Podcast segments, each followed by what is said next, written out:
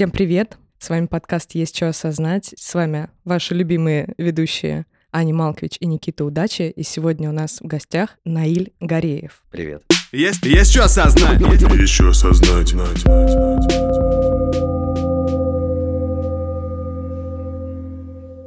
Кто ты по жизни? Чем живешь?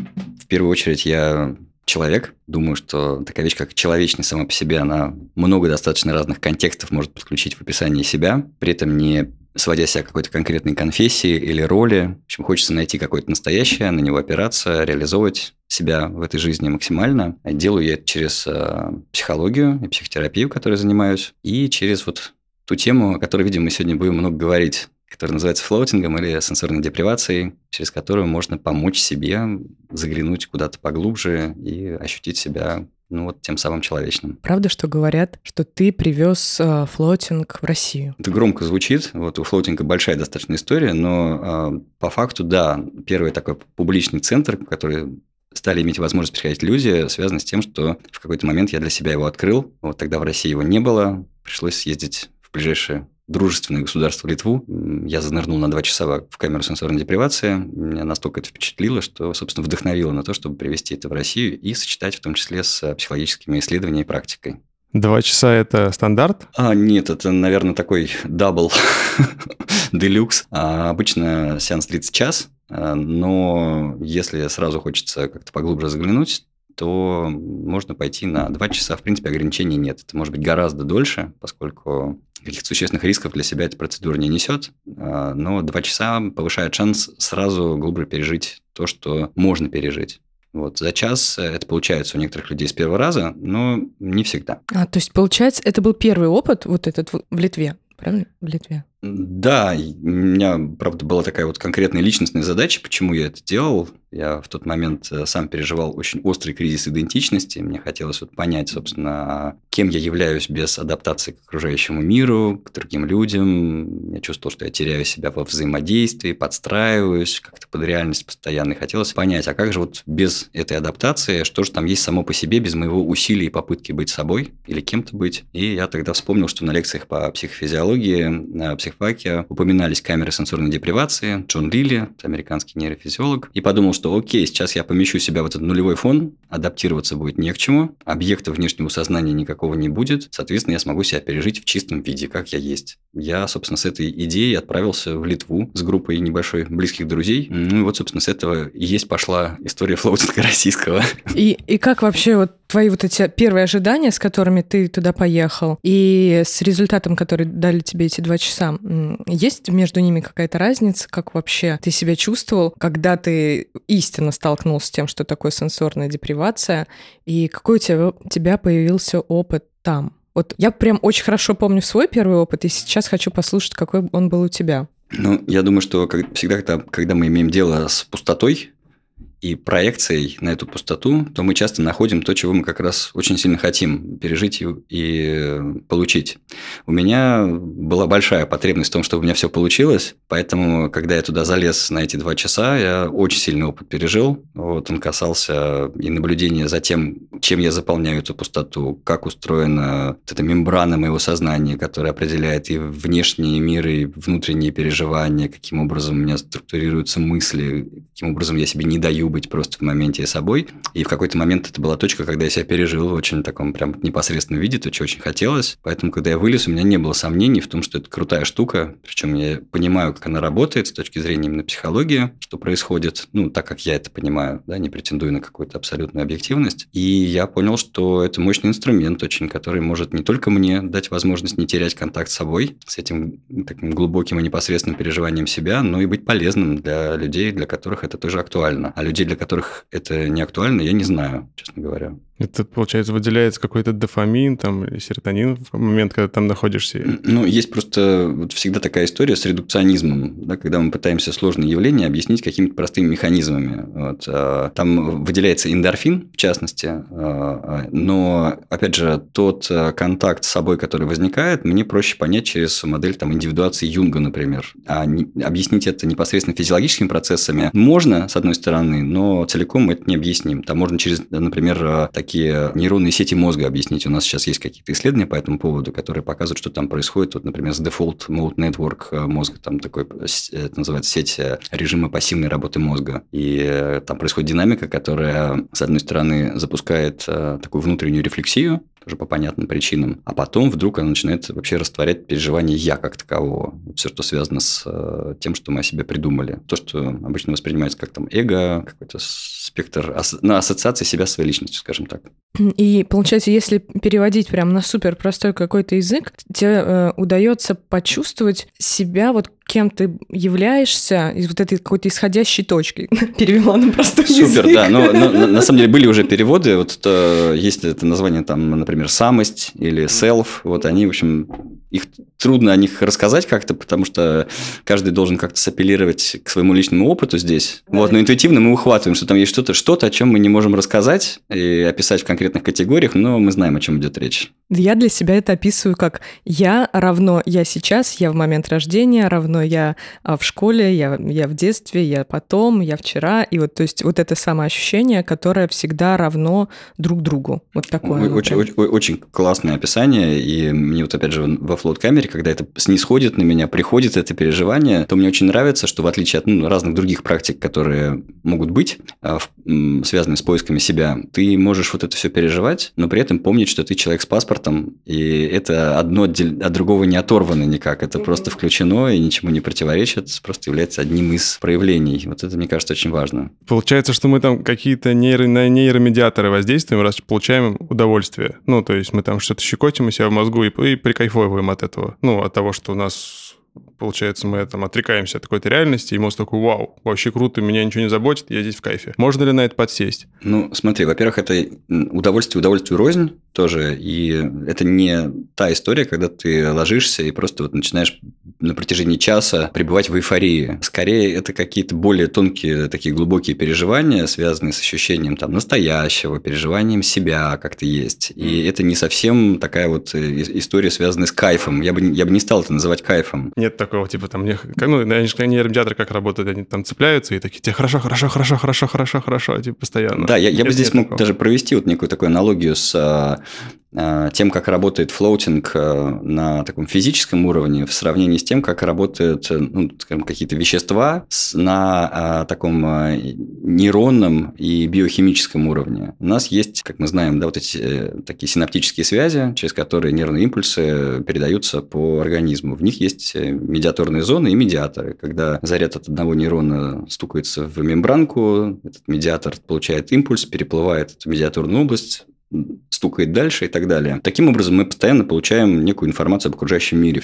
Ну, не только, но давайте о нем говорить сейчас. И у нас постоянно удерживается одна и та же картинка реальности. Нон-стоп, непрерывно, в определенном битрейте. Когда человек использует ну, что-то изменяющее, там, скажем, скорость движения этих медиаторов, то происходит момент, когда нервный импульс подошел к мембране, ударил в этот медиатор, он там условно поплыл. Я сейчас очень упрощаю, естественно. Вот. А когда нам нужно определенный новый блок информации получить из, из окружающего мира, то он еще не доплыл. И в этот момент биохимически происходит прямой контакт сознания и пустоты, с которым люди справляются по-разному. Кто-то начинает моментально проекциями затыкать эту возникшую пустоту, и возникают галлюцинации, а кто-то переживает вот этот выход наконец-то в другое состояние из такой двойственности и вообще как-то по-другому совершенно переживает себя и окружающий мир без взаимодействия с привычной внешней картинкой. Это дает очень сильный личностный трансформационный эффект. Во флоут-камере в целом происходит то же самое, но только движение медиаторов ничто не изменяет. Мы физически убираем инпут из окружающего мира и оставляем сознание напрямую в контакте с пустотой. И там мы тоже видим, что по-разному люди начинают как бы внутренне действовать, либо они тоже начинают галлюцинировать, такие нередкие случаи,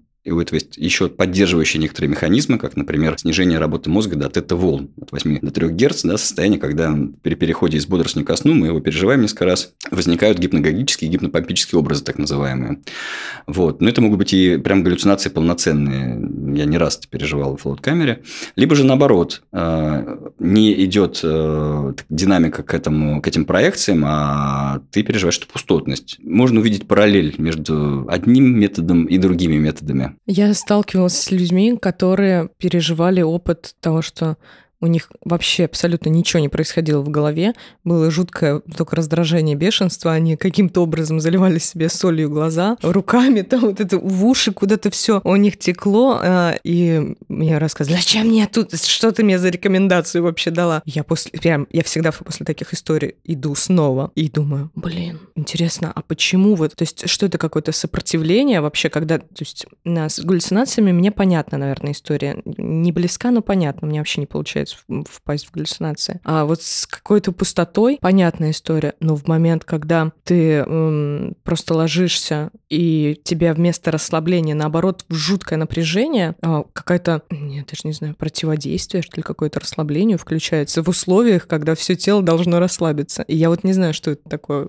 что это за явление. Ну, это очень понятное явление, оно действительно связано с сопротивлением. Бывает часто у людей, у которых вообще в целом очень сильный контроль и большая потребность в контроле. Когда они попадают в ситуацию, когда им нужно вот действительно let go, все отпустить и расслабиться, они переживают сильное внутреннее сопротивление. Это имеет отношение вообще к таким базовым, очень глубоким настройкам личностным, как а, базовое доверие миру, например, или доверие себе, ну, вот что можно отпустить этот контроль. И когда возникает риск, что сейчас этот контроль уйдет, то человек не с легкостью отпускает себя в это расслабленное состояние, спокойное, а всячески начинает бороться за то, чтобы этот контроль сохранился. И, конечно, это бесит тогда, что здесь сейчас надо расслабиться. Вот, и мы видим, действительно, у нас ну, через центры много достаточно людей прошло за эти уже 15 лет работы. Бывают такие случаи, да, что человек вот ложится им, и ему прям видно, что сначала нехорошо, он потом рассказывает об этом. Но э, чаще бывает, что потом он проходит это состояние, его все равно выключает, он все равно расслабляется, и вот это сопротивление изначально, которое было, оно ну, дальше перестает беспокоить. А есть ли потом у человека возможность без этой камеры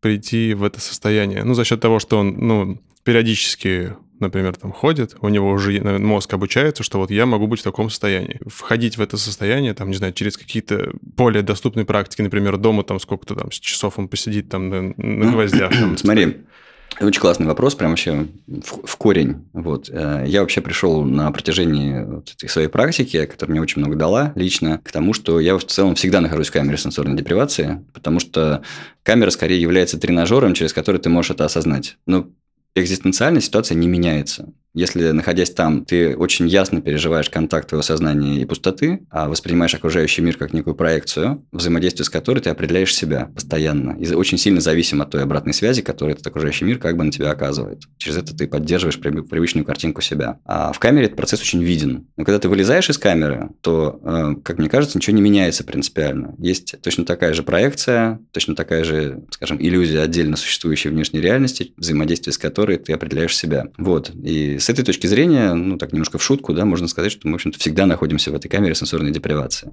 Матрица, аватар. Ну, типа того, ну, просто принципиально ничего не меняется, в камере ты или не в камере. В камере можно натренировать. Вот. Очень красиво Джон Лилли, собственно, основатель этого направления, связанного с сенсорной депривацией и использованием этого для самых разных целей, там, личностного роста в частности, а одну из своих книг назвал «Центр циклона». По-английски это Eye of Cyclone, очень красиво звучит. Если представить себе такой вот ураган, который крутится, все сметая на своем ходу, очень такой мощный, хаотичный, вносящий разрушение хаос. Вот там фишка в том, что внутри у него этот глаз циклон – это покой. Такое парадоксальное состояние покоя, несмотря на то, что вокруг все... Ну, это как глаз бури, типа, есть. Я да. Discovery в детстве смотрел там, что они там забирались э, в центр э, смерча. А, а это которые эти ловцы ураганов? Да-да-да. Это классная, да, история.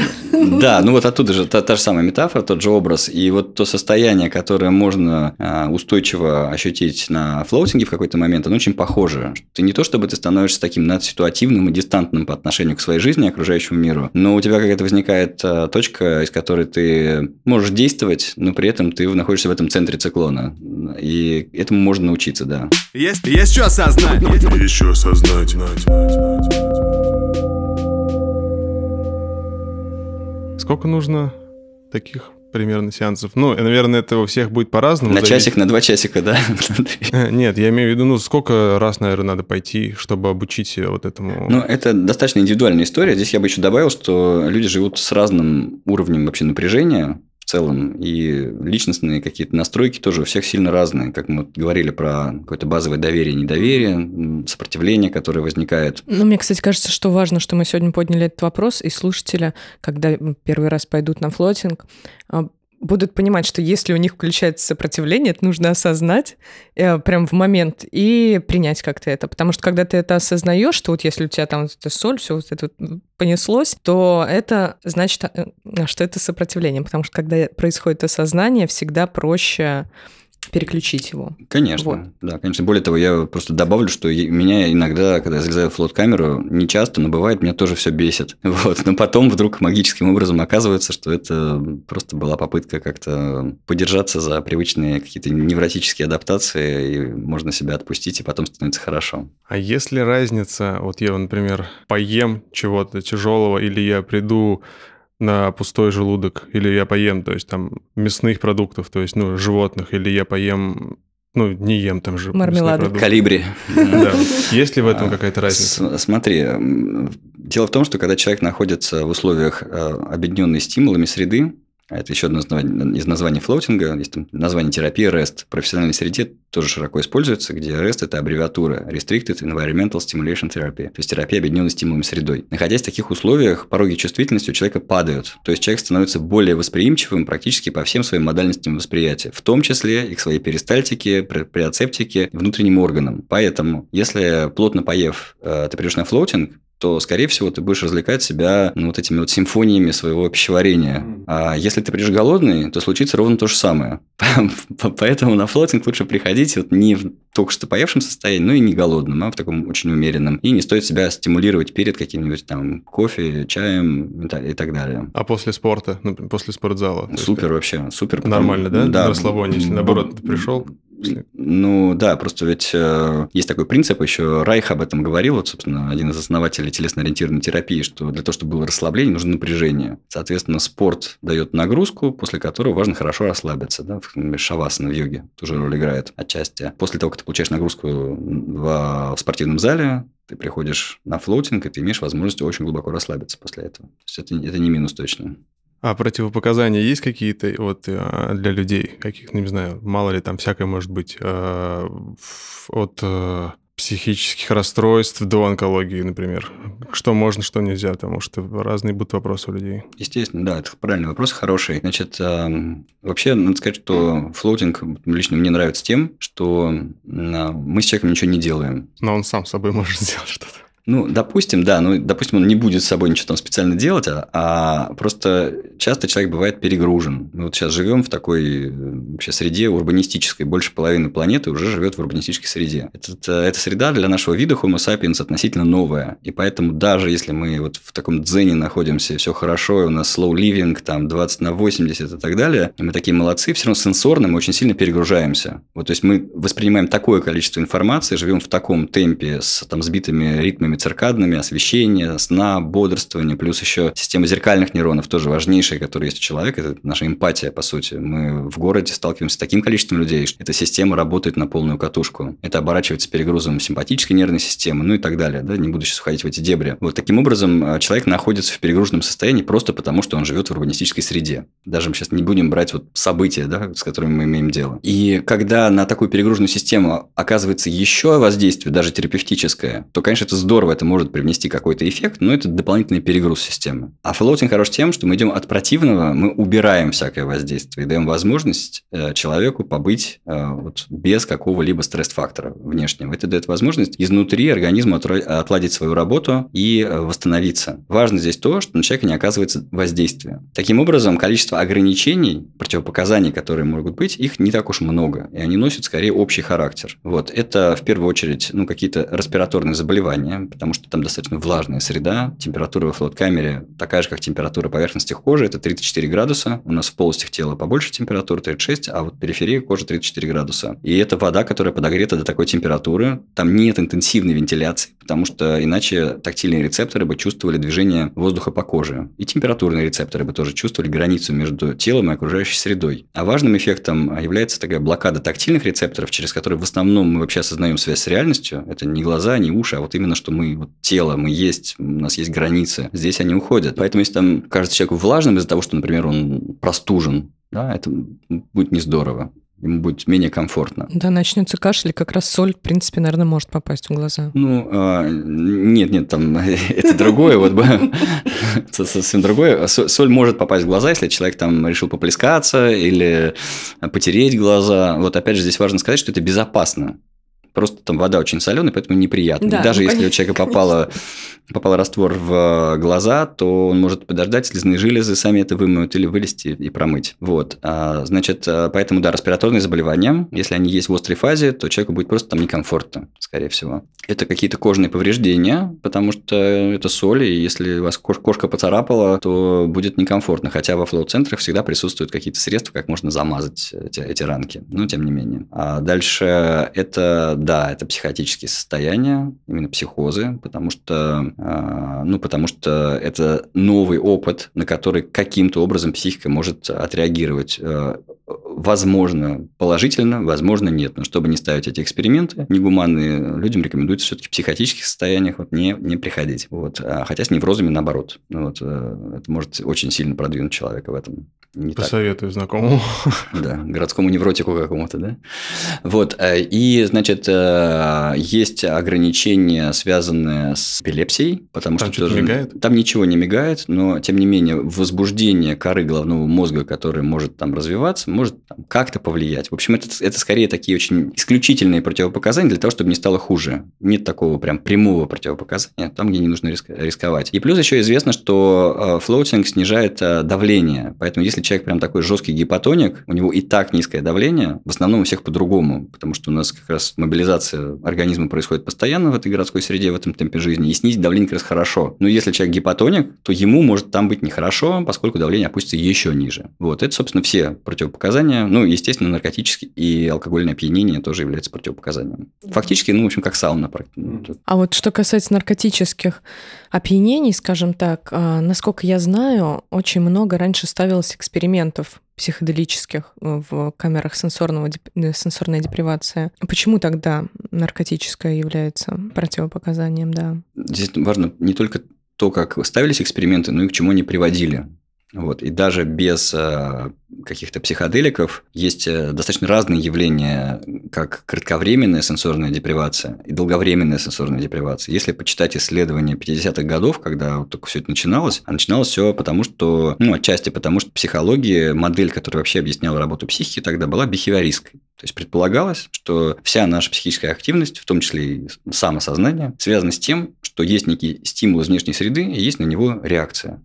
Стал вопрос, а что будет, если никаких э, извне стимулов не будет? Мы впадем в состояние комы, наша психическая активность остановится, что будет? И тогда они начали экспериментировать. Вот. А тогда же очень много было экспериментов вообще с тем, а где пределы стойкости человеческой психики, давайте проверим ее на прочность, в том числе и сенсорной депривации. Именно поэтому сенсорную депривацию как термин не любят многие, она отпугивает. Еще это различные работы там со шпионами, депривация сна и, и, и так далее. В общем, термин депривации исключили достаточно быстро и ввели понятие флоутинга как более такой вот простой, ни к чему не обязывающей процедуры.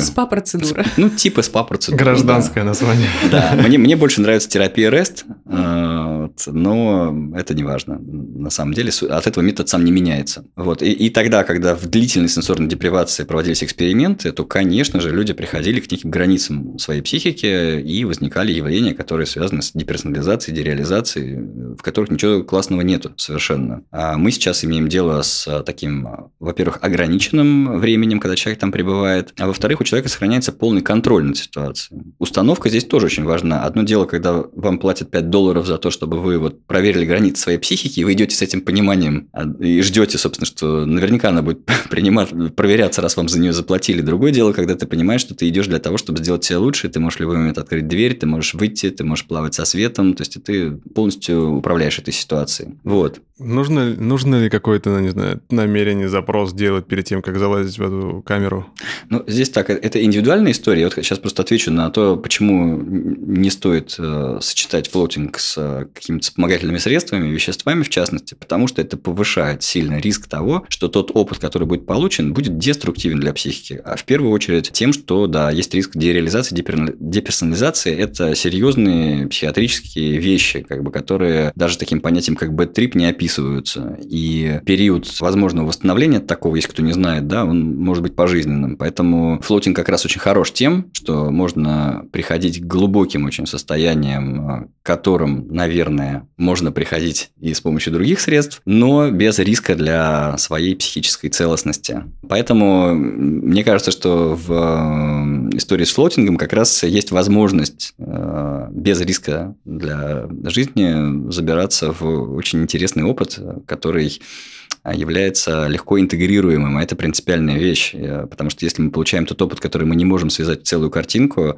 то от него очень мало пользы, и в общем, он совершенно ни к чему. Мне кажется, вообще очень крутое намерение в жизни, особенно там бывших зависимых людей, ну, или тех, кто склонен к каким-то поискам, это поставить перед собой такую цель, добиваться самыми здоровыми путями разных э, психоделических состояний. Ну, то есть вообще трезвых, ну, психоделических при этом. Мне кажется, я знаю одно из применений. У нас э, был гость, который остался без имени. У него есть свой центр, который открыл. Он открыл... Рехаб, короче. Короче, рехаб, да. Вот, по лечению зависимых людей. Ну, не только от веществ, а там игромании, еще там что-то. Наверное, это еще одно место, куда можно их поставлять, я не знаю, что-то типа ну, в, в целом, да, даже были исследования, проведенные в 80-х годах, э, того, насколько можно флоутинг использовать для того, чтобы работать с аддикциями. Совершенно потрясающей фамилии Барабас была чета в Штатах, которая это изучала, вот, и они пришли к тому, что да, он действительно помогает, потому что есть определенный уровень, где на, личностный, на котором находится зависимость, зависимость. И если ты, соответственно, погружаешься глубже, то зависимость, э, ну, она уже не так проявлена, не так доминирует, если человек осознает себя глубже, чем тот уровень, на котором эта зависимость есть. Вот. Об этом, конечно, вспоминается Гроф тоже, который писал, что есть там эта психоделическая терапия, и что там определенным образом она должна разворачиваться, а если с зависимостью, то ну, на порядок больше нужно просто. Да, я читал в какой-то книжке, не помню, может быть, Сытин писал еще, там, могу ошибаться, о том, чтобы вылечить какую-то,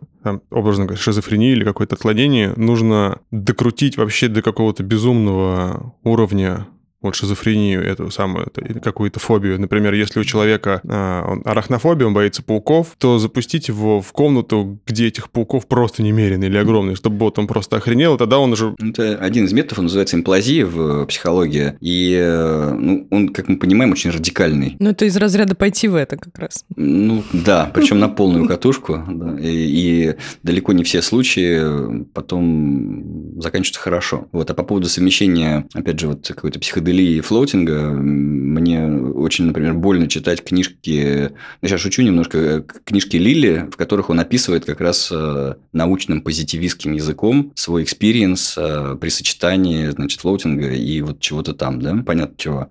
И он, например, пытается вот такую научную сухую парадигму, он исследователь был, он был ученый, э, вписать те феномены, которые он там начинал переживать. И там звучит примерно так, что на 20-й минуте испытуемый, это он про себя пишет, зафиксировал устойчивый контакт с негуманоидным сознанием, вот наша любимая тема рептилоиды. Вот, да. И, и, и, и вот возникает вопрос, да, ну вот как бы, ну, во-первых, про это ли, а, туда ли стоит, а во-вторых, зачем же уж так мучиться тогда и в научную парадигму пытаться упихнуть вот этот контакт с негуманоидным сознанием и остаться ученым позитивистом. В общем, мне кажется, что это не совсем туда. Есть, есть что осознать. Есть что осознать.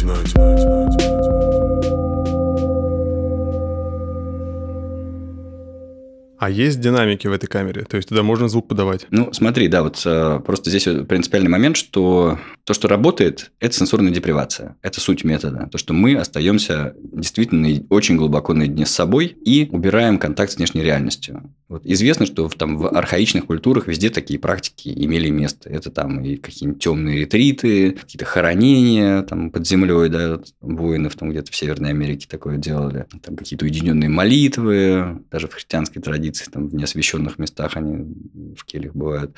Вот, то есть понятно, что для нас э, состояние такой вот отключенности от окружающего мира, оно дает какой-то важный опыт, через который потом можно осознать и взаимодействие с этим окружающим миром. Это ведет какую-то глубину. Вот. И если представить себе, что человек пошел там в темный ретрит, например, и взял с собой смартфон, то, ну, как бы понятно, что, наверное, он не добьется тех целей, которые он перед собой ставит. Поэтому во флот-камере я бы сказал, что тут все включено, а точнее, все выключено. Вот. И если возникает желание туда что-то привнести, к этому можно. Ну, то есть, у нас нет, нет же никаких границ и там запретов. Пожалуйста, можно хоть там с утенком туда, э, этим ванным а, отправиться, коллекционным. Вот. Но, но просто вопрос, зачем, да? То есть, может быть, наоборот, стоит э, ощутить вот это редкое состояние, когда мы ничего искусственно не привносим в то состояние, в котором мы есть. Вот в этом а, и красота, и глубина этого метода, с моей точки зрения. Ну, наверное, да, то есть отлететь. А я имел в виду перепрограммировать как будто себя. Вот, например, ну, есть какая-то у человека программа на что-то, и с помощью флоутинга ее перепрограммировать, ну, себя. Слушай, понимаю, и более того, я могу сказать, что я сам не удерживался от разных экспериментов, в частности, я залезал в флот-камеру с ASMR. Вот, мне было просто интересно, если возникает вот эта вот реакция интересная на этот тихий голос, да, вот на эти вот там шорохи какие-то, на движение языка, волос. стрижка волос, да, да. Кстати, понятно, как это работает, это отправляет к очень раннему детскому опыту, потому что когда мама держит ребенка на руках, то она, как правило, вот он слышит восприимчивое движение языка во рту, движение губ, там какой-то шорох волос и так далее. И поэтому нас отправляет вот к тому очень, наверное, окситоциновому состоянию, которое мы помним как-то интуитивно. Вот. И да, вот мне было интересно, а его, если это работает э, вне камеры сенсорной депривации, то как же это там-то, когда у тебя ничего кроме этого не будет? Вот. Но я, правда, столкнулся с тем, что у меня как-то было очень много вопросов к, скажем, там, тем, кто озвучивал. Я сидел перед микрофоном и озвучил АСМР, потому что там очень большой вопрос доверия, насколько ты можешь отпустить себя в этом вот, и за чистую монету как бы принять все, что ты слышишь. И ну, мне показалось, что это, в общем, как-то не совсем гигиенично, что ли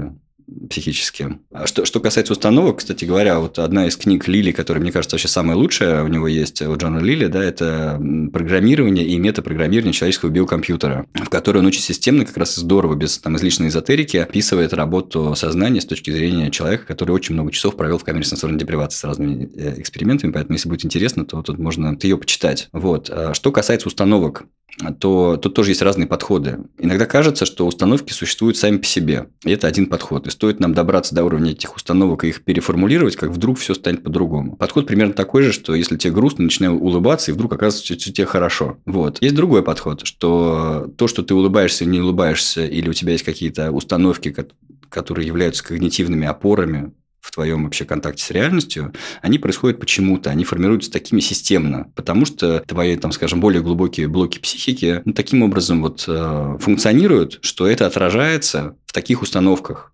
И тут вопрос, ты вот на этом более поверхностном уровне установок все поменяешь, и эти блоки переместятся, или наоборот, ты должен э, выстроить очень глубоко то, как у тебя все работает, и это отразится в других установках. Это связано с осознанием как раз. Не переписыванием, а, а осознанием. И ну, мой опыт и в общем, понимание говорит о том, что вот эта работа из глубины, она более фундаментальная. И поэтому перепрограммироваться во флот-камере, я бы сказал, это versus того, чтобы дойти до глубоких э, состояний, до глубокого контакта с собой во флот-камере и увидеть, как изменились твои установки естественным образом. То есть, например, а, находясь в какой-то ситуации, тяжелый, ну, вот неразрешенный, не, не тяжелый, назовем ее, неразрешенный. И попав в флот-камеру, я могу выстроить намерение достать как раз сейчас из глубины причины а, этой ситуации, взять ответственность, например, да, как мы сейчас говорим, и увидеть, на каком вообще уровне осознать а, вот эту установку и попробовать ее в этом же состоянии трансформировать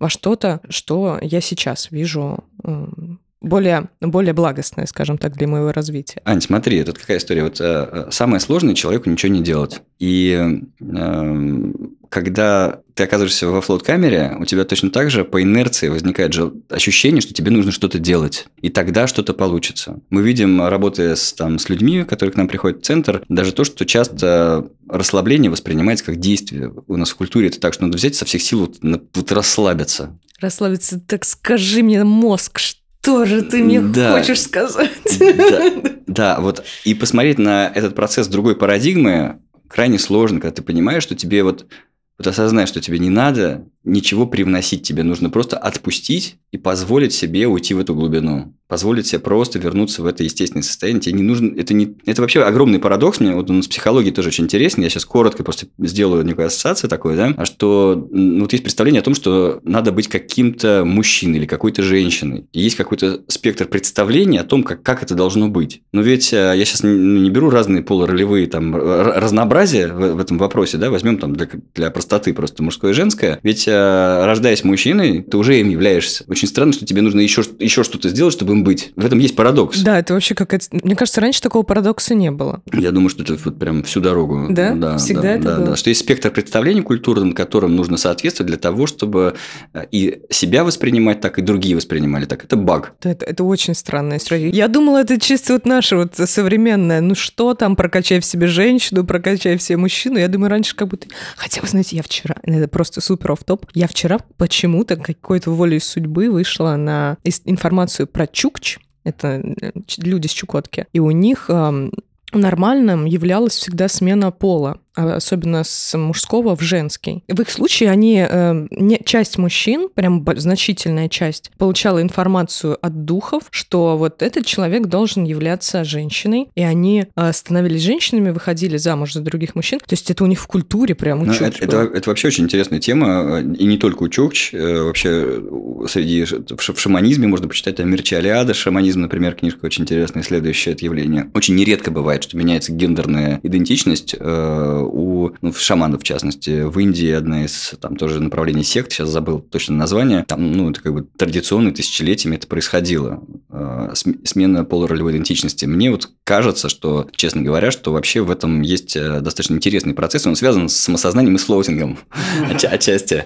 А, потому что ведь когда человек э, приходит к какой-то своей идентичности, то начинает он с того, что он хочет быть похожим на то, что от него ждут окружающие, на какие-то социально приемлемые формы того, что значит как раз быть там мужчиной, успешным, успех успешный и так далее. И есть то, что Юнг называл персоной или маской, некий вот образ себя, к которому максимально стремишься, и ты имеешь опору именно на него.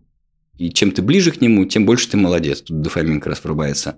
А чем ты дальше от него, значит, ты не молодец. Ты лузер, и становится тебе плохо. И в эту игру ну, очень много людей играют по сути. А тем, что лежит под этим уровнем, является то, что э, Юнг называл тенью. Это те вещи, которые в тебе тоже есть де-факто. Ну, не знаю, там жадность или хитрость, или там, не знаю, слабость, что-то еще. Но поскольку они так себе в этом культурном контексте, то хочется, чтобы их не было. И человек их о себя, соответственно, старается их не замечать и всячески стараться делать вид, что, что их нету. Вот, если человек через там психотерапию или там какой-то другой опыт приходит к тому, что он все начинает принимать все, что у него есть, то перед ним открывается следующий горизонт, который касается полуролевой идентичности. Это то, что Юнг называл анимус и анима. Когда каждому человеку нужно ответить себе на вопрос, а он вообще на этом вот, в этом континууме, он где? И Юн говорил о том, что в каждом есть проявление мужского, есть и женского. И тут э, человек попадает в необходимость соотнести свой феномен себя без страха и упрека с тем, а где он на самом деле находится-то. И ответ на этот вопрос, он, ну, он глубокий, до него добираются немногие. Естественно, мы тут попадаем во всякие, во всякие ахтунг, там, в э, э, фобию, да, гомофобию, табу различные культурные. И люди, которые заглядывают на этот уровень и самоопределяются в нем, ну, вызывают большое уважение, на самом деле. И поэтому там тот же шаманизм, например, почему это происходит? Ну, вот потому что они до того уровня добираются как раз в своих самопознаниях. Вот, в общем, это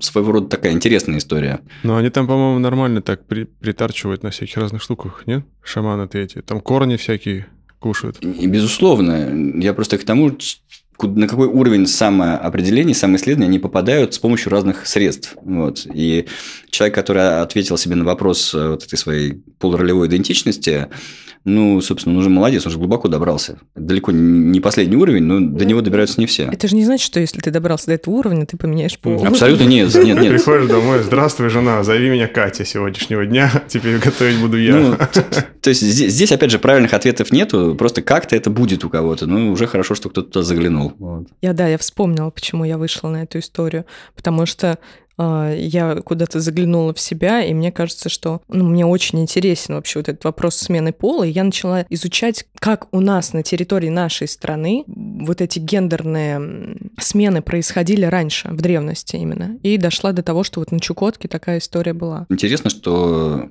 чем глубже человек себя познает, тем меньше он может себя описать в каких-то определениях в целом. И в частности, описать себя как э, только мужское или только женское, описать свой феномен сознания достаточно трудно. Уже потом появляется ну, какое-то определение, которое включает в себя больше как человек, например. Да? Вот мы, может быть, с этого начали даже сегодня. И, может быть, что-то еще.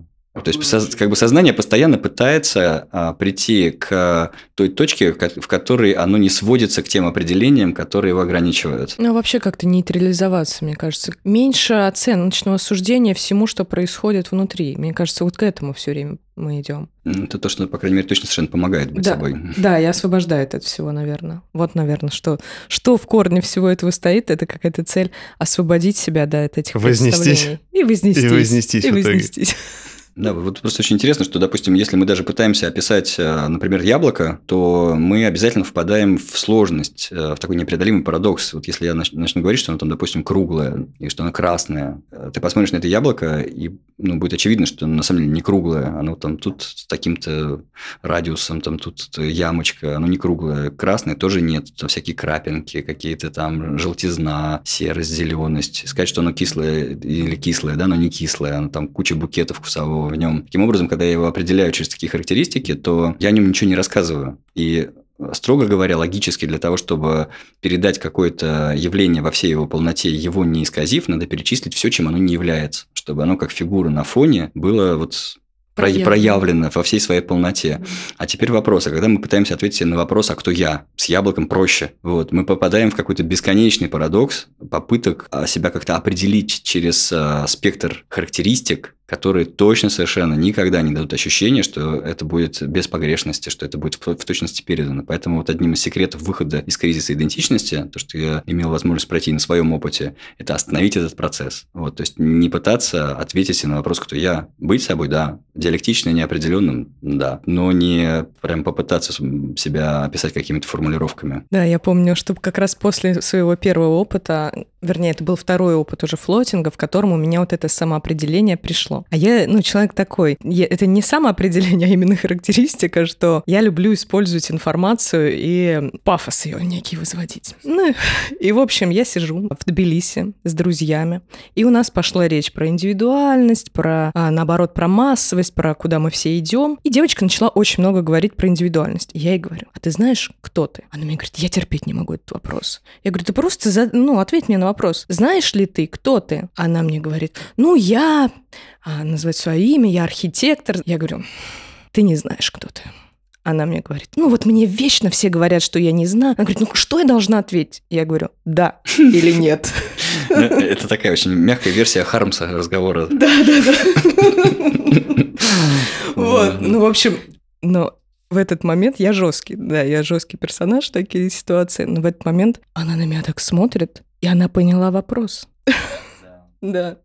Да, но это, это прикольно, потому что этот вопрос реально стоит понять. Э, и он освобождает, опять же. Совершенно согласен. Часто вспоминаю кадр из э, Антониони, фильма «Профессия репортер», где берется интервью, э, видеоинтервью, собственно, репортером у какого-то значит, потомства там, шамана, который, не знаю, помнишь или нет. Нет. Вот, он такой образованный дядька, который вырос, африканец, который вырос уже во Франции, получил образование, и вот он вернулся в свое племя, и с ним там шаманы поработали, и он сидит перед камерой вот с такой вот головой, у него там просто видно, что он просто на этом на полвселенной у него все размазано, и этот репортер ему начинает задавать вопросы. А тот сидит, глаза у него просто там абсолютно вмещают все. И он говорит, а ты понимаешь, что твои вопросы тебе расскажут только про тебя, и я тебе вообще не смогу ничего рассказать э, про то, что ты спрашиваешь. Ты, ты своим вопросом сразу задаешь э, поле ответа, которое имеет отношение к тебе, а меня ты не узнаешь даже через это.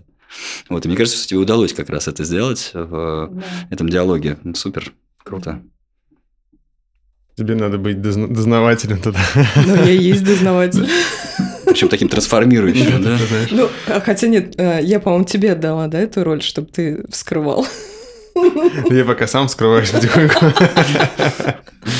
Да, собственно, одна из задач эм, нашего подкаста, то есть мы сейчас отмотаем прямо с самого начала, ты ему первому вопросу, типа вообще какая у нас была там цель и направление. Мы познаем сами себя в этом подкасте. Это такая, знаешь, э, терапевтическая история. Я в каждом подкасте что-то всегда новое узнаю, проецирую это на себя и такой... Ну и потом немножко так рефлексирует на, на эту тему. Потому что все гости всегда интересные и что-то приоткрывают. Особенно если какой-то диалог зарождается у нас. Что это лучшее вообще, что может быть из э, идеи, для чего это делать. Прям, я очень рад, отзывается. Круто, очень круто.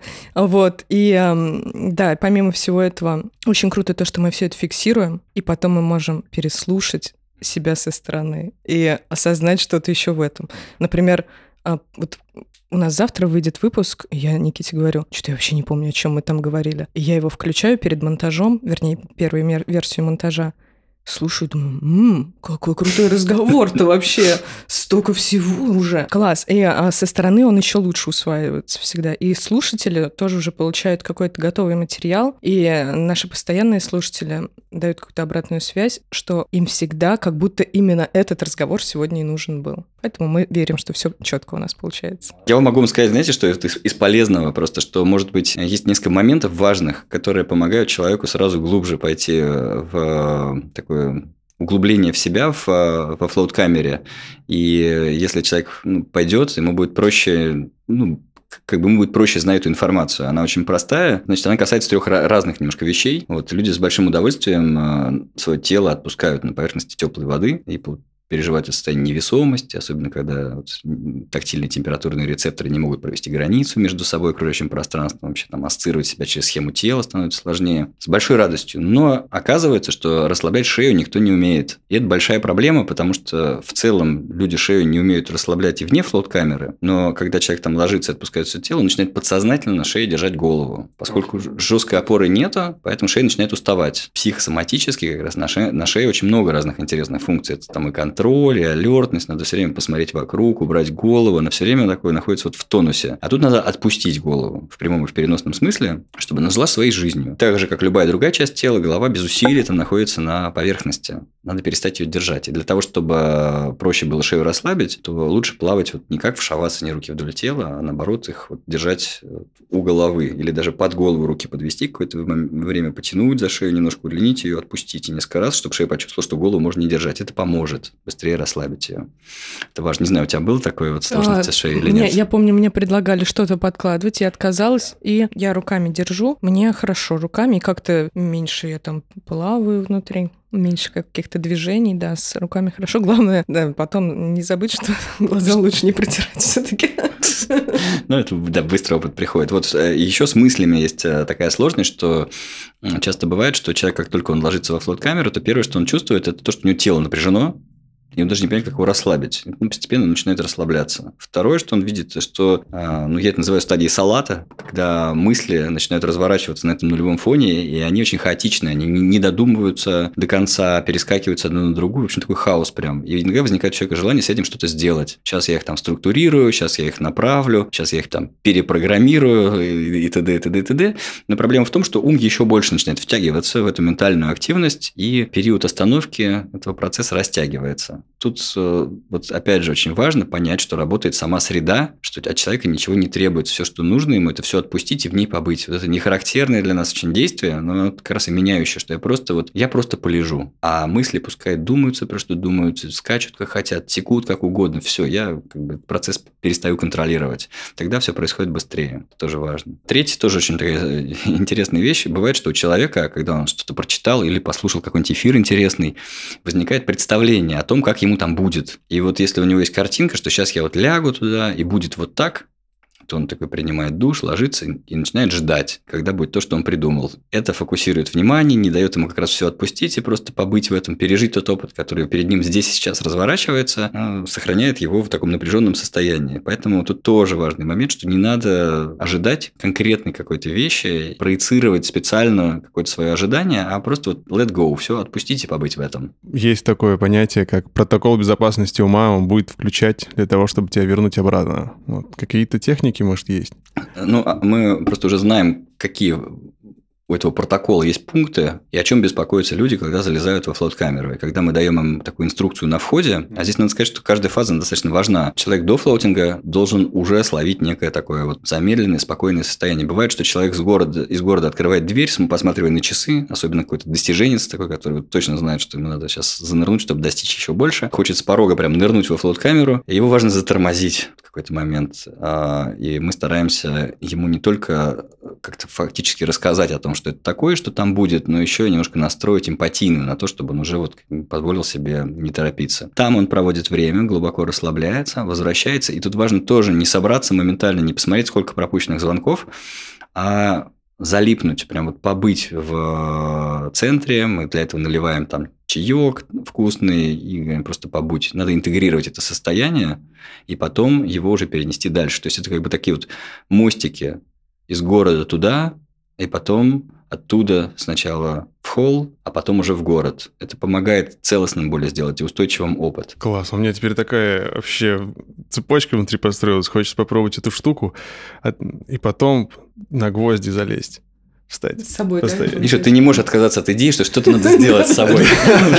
Это так трудно. А, Мне просто, наверное, по натуре какой-то... Все, что я там делал с собой, какие-то там вещества, что-то еще, мне всегда было интересно, в какое, насколько я буду продуктивен и что я из этого состояния смогу сделать. То есть не для того, чтобы просто прикайфовать, то есть от того, что а вот интересно, так, а что, какие у меня могут быть мысли, что я смогу придумать, а вдруг я смогу какую-то крутую песню написать, или вот там, не знаю, альбом целый мне в голову придет для того, чтобы вот так проявиться к людям и что-нибудь я новое скажу, может, я кому-то помогу. Вот у меня вот какая-то вот такая штука. Может, это какое-то достигаторство, хрен его знает. Но именно вот с такой целью я вот эти все штуки и пробую. А вот эта тема мне интересна, собственно, для какого-то внутреннего баланса, потому что у меня такой, короче, вообще этот люфт достаточно большой, я его разогнал, и мне вот теперь хочется немножечко, не то чтобы сжать его, я бы, наверное, даже еще больше бы его расширил, но хочется больше не контроля, а наоборот, уметь отпускать этот контроль еще О, больше. Круто, круто, да. И мне кажется, что просто поскольку у тебя есть там свои внутренние драйвы, как там знаю, крутой альбом написать, что-нибудь классное сделать, даже если ты специально ничего не делаешь для того, чтобы это произошло, а именно доверился, что это у тебя есть как твое качество,